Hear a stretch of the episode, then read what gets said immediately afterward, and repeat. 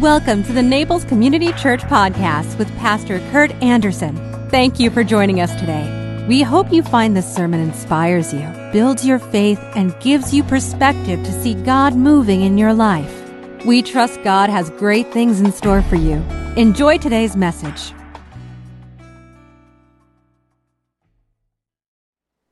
For these are God's word. I invite you to hear them as I share from Luke's Gospel, the 15th chapter.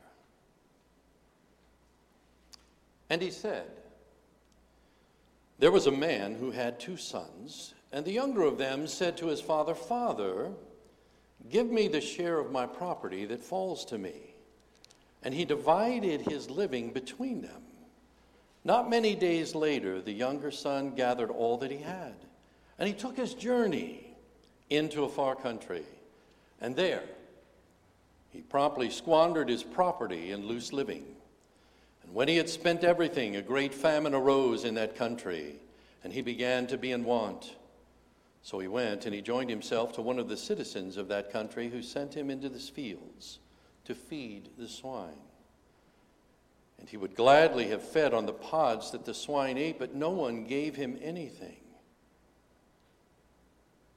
But then he had a moment and he came to himself and he said, How many of my father's hired servants have bread enough to spare, but I perish here in hunger? I will arise and go to my father, and I will say to him, Father, I have sinned against heaven and before you. I am no longer worthy to be called your son. Treat me as one of your hired servants. And he arose and he came to his father. But while he was yet at a distance, his father saw him and had compassion. And he ran and he embraced him and kissed him. And the son said to him, Father, I have sinned against heaven and before you. I am no longer worthy to be called your son. But the father said to his servants, Bring quickly the best robe and put it on him, and put a ring on his hand, and on his shoes, and on his feet. And bring the fatted calf and kill it, and let us eat, and let us make merry. For my son was dead and is alive. He was lost and he is found. And they began to make merry. Now his elder son was in the field. And as he came and drew near to the house, he heard music and dancing. And he called to one of the servants and asked, What does this mean? And he said to them, Your brother has come, and your father has killed the fatted calf because he has received him safe and sound. But he was angry, and he refused to go in. His father came out and entreated him, but he answered his father, Lo, these many years I have served you. I've never disobeyed your command, and you never gave me a kid that I might make merry with my friends. But when this son of yours came, who has devoured your living with harlots, you killed for him the catted, fatted calf. And he said to him, My son, you are always with me and all that is mine is yours. It was fitting to make merry and be glad, for this your brother was dead and is alive. He was lost, and he is now found. Here ends the reading from God's holy word. Lord, may the words of my mouth and the meditation of our hearts be acceptable in thy sight, our strength and our Redeemer. As we come to these moments on Father's Day, I'm sure there's a flood of emotion that comes to all of us.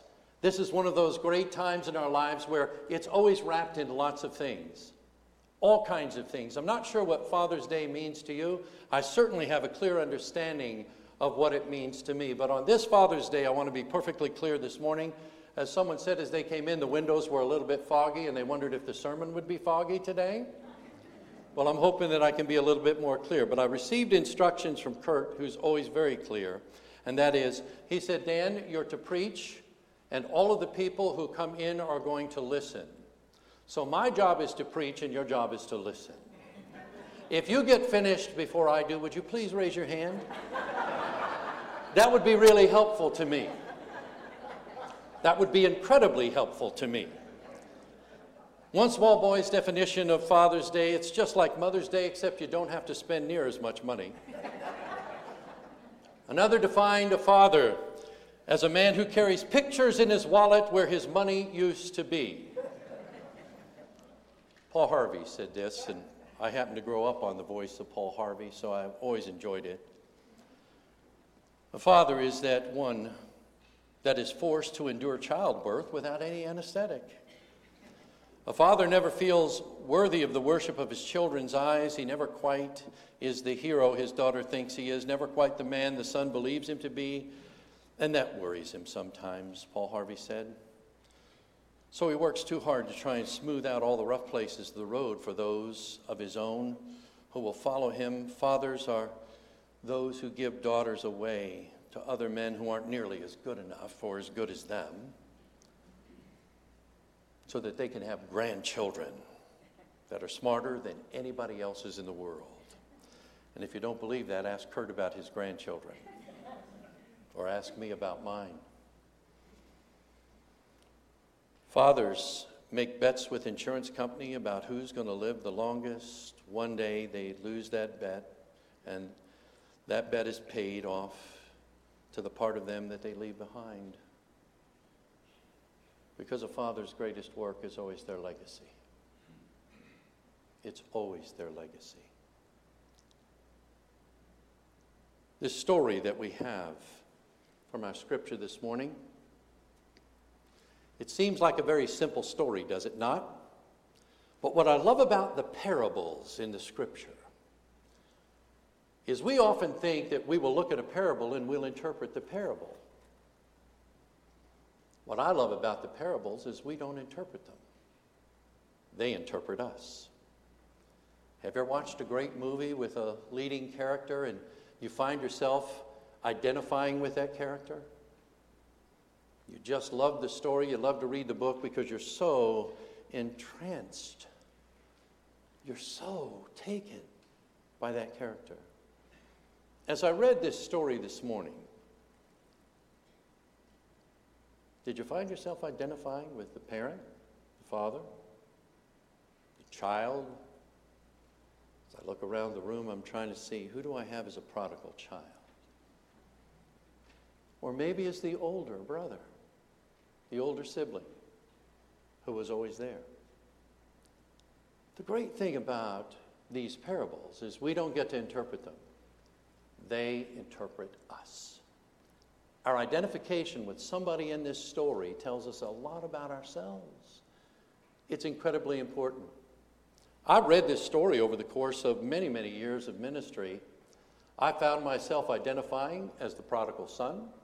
I found myself identifying as the older sibling when my younger brother went off on his own way. I found myself identifying as the father figure in that story when one of my children went way off running into a far land and I prayed and watched and hoped that they would come back. Have you had some of those experiences? Then, as we enter this kind of um, time of looking at God's Word, there are all kinds of emotions that flood the soul. Father's Day for me in this earthly form has taken on lots of different emotions. I grew up as one of seven children. My parents were divorced very, very uh, early on in my experience, and I did not have a great relationship with my own father. And I remember, I remember completely a day when I was in early adulthood that Father's Day came around, and I just on a whim decided I was driving to Florida and I was going to spend some time with my dad. I hadn't spent a lot of time, but I was scared. I can tell you that as I drove those miles between Indiana and here. And I wondered, what if he just doesn't even say anything? What am I going to do? There was a great fracture that had occurred. And I wasn't sure exactly what to do. I can remember praying more on that trip than I've ever prayed in my life. I remember wondering what it was going to be like. And I got to the door and I knocked, and there was my dad. Now, interesting thing happened. There weren't any words. He just grabbed me. He just grabbed me. And he held me. And in that moment, I experienced a grace of God that I had never, ever known. When I prayed, I didn't ask that he would just hug me. I didn't even know I needed to be hugged. And he hugged me.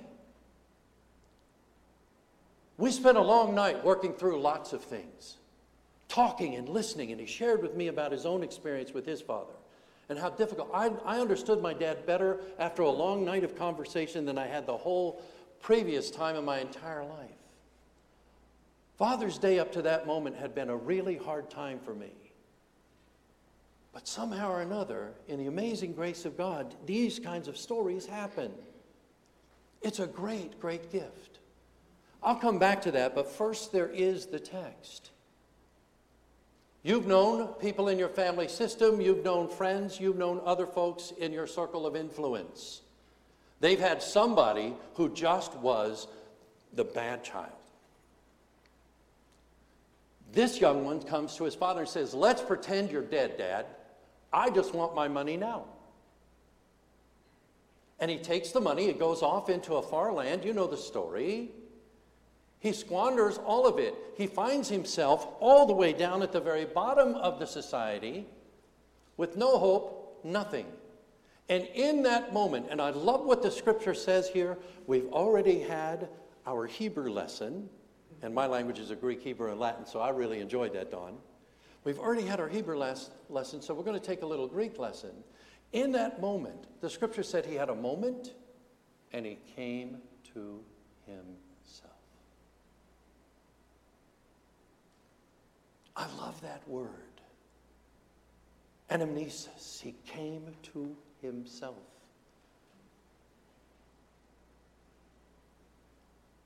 Our grandson Drake was born in Indiana. We got a chance to visit with him right after he was born, but then there was a while between visits, and then we got to visit with him again. And then there was a little bit of while, and we got to visit with him again, and all of a sudden, he's this toddler who's speaking certain things. And when I came to visit with them at the house, little Drake comes running up, and then he's not quite sure who I am. And so I pick him up, and little Drake holds my face. And he looks me in the eye. And he says, Papa. He recognized me. In that moment, he had a re remembrance. He remembered again who I was. It's anamnesis. Every time we come and we celebrate the Lord's Supper in worship, we do this in remembrance, anamnesis. It's a re remembrance. That's exactly what it is. This young man who had said, Dad, let's pretend you're dead, give me the money, found himself in this moment, and he simply had this time where he re remembered. He came to himself. A powerful moment of transformation. And then, in trying to deal with the justification and the logic as he's finding his way to go back home, I'm better off if I just go and be a servant. I know my father's probably never going to receive me, but I'm going to go home and I'm just going to pretend, just, I'll, I'll just be a servant, Dad. I know I've wronged you. I know I've sinned against God. I know I have done this. And in that humble estate where he found himself wandering him back, I know what he felt like. I understood what he felt like. I'd felt like that. But as he walks his way down that dusty road, can you imagine that? His father starts running toward him. Now, those of you that are parents or grandparents, you know what I'm talking about. When you're expecting kids, you're always looking, aren't you? When we know that the kids are coming in or we're going to pick them up, we're ready, we're packed, we're, it's all. In this case, the son had no idea what he was going to experience, but the father must have looked every day. We have no idea in the story how long it was, but every day he looked. Every day he watched. Every day he hoped. Every day he prayed. Every day he was there. He was just praying for that moment. And down that dusty road comes this prodigal. And the father, in this wonderful parable, runs down the dusty road, holds his head to his chest says, My son's come home again. Lifted his face, wiped the tears from his eyes, said, My son, my son. Do you know I still love you? Do you know I still love you? It caught him by surprise. I was so caught by surprise that day I knocked on my dad's door. It caught him by surprise. It's the only time God has ever envisioned in the Bible. Do you know that running is in this story? The love of God comes running, comes running, comes running, comes running. No matter who we are, no matter where we've been, no matter what our struggles are, no matter what the heartaches, the hardships, the pains, the struggles.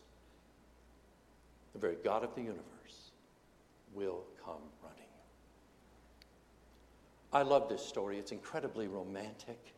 It has a deep sense of feeling for me and all of that. But then we've got to deal with the older brother, do we not? Now, without, with, don't anybody look at anybody else, but how many of you played the role of the faithful, dutiful older child in the family system? We have, haven't we? We have. And we get it. Some people give the, the older sibling a real hard time in this story. Well, look, I've been here the whole time. I've done everything that you've asked. I've, I've been good. I've never caused you a moment's notice. Never, ever, ever caused you a problem. Never. I've always been here. I've done exactly what you said. And look, this guy comes back. And what do you do? You throw him a party. You're going to give him a party? I've never gotten anything. And you're going to give him a party? Interesting piece of work here in our scripture. Because we've all known those who felt that same pain. But the father wants to make sure that the older brother knows that he's beloved He's in a relationship. He wants him to know that everything that the Father has is his faithful, dutiful sons. Now, it's real interesting. Did you catch it in the story? The older son never asked. Older son never said, Can I have a calf? Can I? Never. Never asked. He simply didn't ask. The father would have given him everything and he simply didn't ask. Why he didn't ask, I do not know. Maybe he lived in a relationship and a construct with dad. As long as I'm doing good, I'm going to get dad's favor, and that's enough for me. But maybe he just didn't ask. In that moment, he simply didn't ask. One of the ministries that I get to share here in Naples and, and really beyond is a, is a wonderful gift of being able to marry lots of wonderful folks from all around the world. And, and I've, I've had that ministry for now about 15 years, and it's expanded and grown, and I've met wonderful people, literally from all over the world. And I remember having a conversation with the bride. And I just did what I normally do. I always, when we were having the conversation, I said, So who's going to walk you down your aisle? Uh, down the aisle? Is dad? Dead silent. I could tell by the look on her face that there was more to this story. And I thought, oh man, I shouldn't, shouldn't have asked that question. But as she began to cry, she said, Well, you know, I have a very difficult relationship with my father. My parents are divorced, and my dad's really not been involved in my life very much. And, and you know, he wasn't there for my high school graduation, he wasn't there for my college graduation. She said, I'd love to have him come walk me down the aisle still. And then, probably not following very good lead, I simply said, well, have you asked him? And she just began to weep some more, and she said, I didn't ask because I'm afraid he's going to say no. And I said, then we just need to pray for the courage because if you don't want to ask him, I'm going to make sure that we have somebody who can walk you down this aisle. I'm a dad with six girls, and you're not coming alone.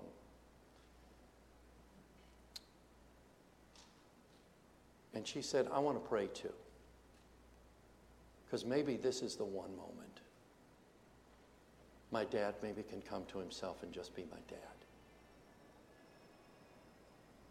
we prayed and we worked, and I can tell you, on that wedding day, her dad walked her down the aisle. She asked. He said yes. Sometimes we don't get it because we don't ask. And this whole story, this whole story in the scripture about the younger son who squandered it, about the older one who tried to be dutiful, the whole story in scripture is to remind us about the kingdom of God. That's why, it, that's why it's there. It reminds us of the kingdom of God. Father's Day is one of those days that, yes, we celebrate our earthly fathers and all the good gifts that are ours because of that loving relationship or maybe that difficult relationship. I can tell you, I am the sum total of all of the things that have happened in my life, both good and bad, that have created me to be uniquely who I am in this moment, standing in this pulpit, preaching the Word of God to you. And I wouldn't change one bit of it because it made me and created me to be who I am in this moment. All of these stories are to remind us of the kingdom. We prayed together, did we not? Thy kingdom come, thy will be done. And we're asking God to bring the kingdom of God to this moment. I don't know what your vision of the kingdom is, but on this Father's Day, the joyous Father's Day will come when we are in relationship with our Heavenly Father as God has called us to be in relationship, and we are sharing the kingdom of God as He intended for us right here. I'm not sure what your vision of the kingdom is, but I have a simple understanding, and that is that when the kingdom of God is where everything that's ever gone wrong in the world will be made right. Wouldn't you like to package some of that and send it to Washington?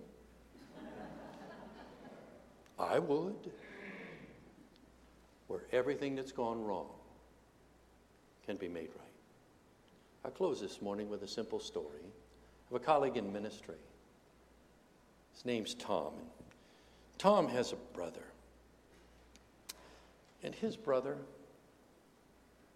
has a heart the size of the state of Florida, but his mental capacity is much, much, much, much more diminished than that.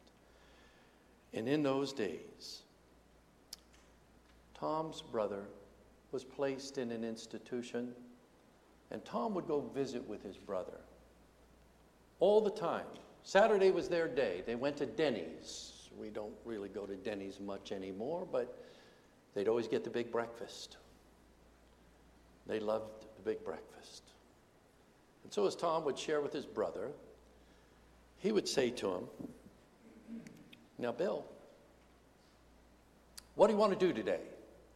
And he says, Tommy, what we're going to do today is we're going to go over to visit with mommy and daddy, and I'm going to get daddy's car, and we're going for a drive. And he said, Really? He said, Where are we going? He said, We're going down to the local filling station, and we're going to tell them, fill her up. He said, Then when we're done with that, we're going to run over and we're going to get us a payday and a red pop. For those of you who don't know what red pop is, that's just kind of like a red cream soda. And so, as they were having their conversation over breakfast about where they were going to go, Tom looked to his brother and he said, You really want to drive that car? And he says, Yes, Tommy, I do. And as he looked at his brother, who had this moment of cognition that he had not seen for a while. His brother then said to him, Tommy, do you really believe I'll ever drive a car? And Tom said, Yes. Yes, you'll drive a car. Now, Tom said he wasn't going to drive my car. But he said, yes, he was going to drive that car. And the reason he was going to drive that car is because he believed in a kingdom where everything that's ever been made wrong in this world can be made right. And he believed that there would be a day when his younger brother of limited capacity was going to be able to enjoy being able to drive that car. I don't know what kind of what kind of cars they drive in the kingdom, but I can tell you Tom's brother's going to be driving one everything in the world that's wrong gets made right. That's what this story is about. That's the power of God. That's the power of the strong leader who provides a tent and a dwelling for us. That is my God, and I pray that is your God. And I believe that God will bless us this day and always. I hope you have a happy and joyous Father's Day. Let us pray. In these moments, O God, remind us afresh and anew of saving grace, of redeeming love, of transforming powers that move us beyond just these moments. Renew us, bless us, and help each and every one of us. Because in some way, there's a prodigal in each and every one of us. We're just trying to get home. We're just trying to re remember and have a moment where we get to come to ourselves. And when we come to ourselves, what we recognize once again is we are your beloved children. And there is nothing in life or in death that will ever separate us from your great love. Amen. If you enjoyed today's podcast, there are a few things you can do. Be sure to subscribe, rate, and review this podcast. For more information, you can visit us online at www.naplescommunitychurch.org. If you happen to be visiting Naples, please drop in for our Sunday service at 10 a.m. We'd love to meet you. Thanks again for joining us. Have a fabulous day.